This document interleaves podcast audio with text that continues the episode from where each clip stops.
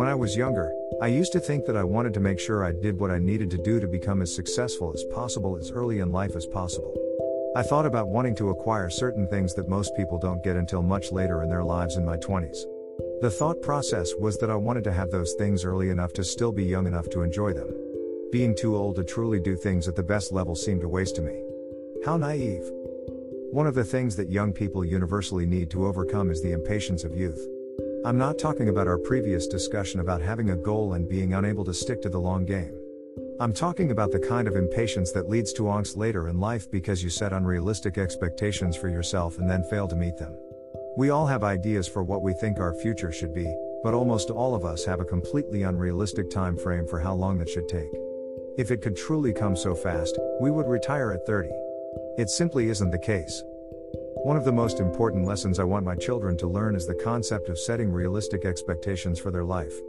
Unfortunately, truly understanding this idea can only come with age, because it is only when we gain the wisdom of our years that we are able to truly understand anything.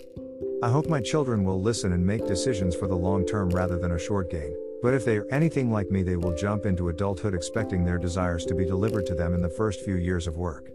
They might take my advice and slow things down, but they won't be able to truly get it until they've experienced enough life for it to truly make sense. That's the thing about wisdom. A person can make wise decisions, but it is only through making decisions that we can test things and figure out what works and what doesn't. We can certainly absorb knowledge through education or reading the words of others, and this can help accelerate the process, but there is vast difference between knowledge and wisdom, theory and application. We can theoretically know that something is wise, but we don't truly understand why it is wise until we find ourselves in the situation and take a course of action. It is when we see how it either works or doesn't that the knowledge becomes wisdom. If our education is any good, our entire childhood is spent learning the theory of how the world works. Up until the point we become adults, we are immersed in learning about all manner of things from science to social studies to physical activity, storing up knowledge that we expect to prepare us for the world. At the end of our formal education, we are proud of the accomplishments we've made and jump out into the world assuming we are ready for anything. Our 20s are our first lesson in the difference between knowledge and wisdom. Our early ambition is thwarted by the world around us, and we start to realize that maybe we don't know quite as much as we thought we did. The career we chose might not be as glamorous as we hoped, or perhaps bad decisions were made that set us back.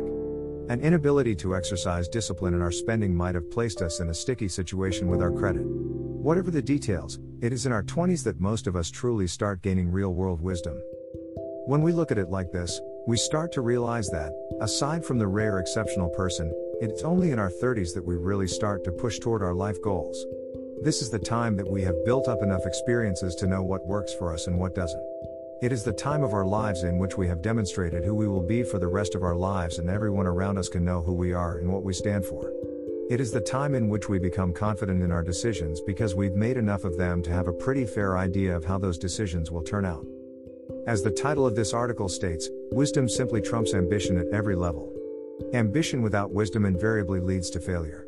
You may make some short term gains making blindly aggressive decisions, but eventually your luck will run out and all your efforts will come crashing down around you.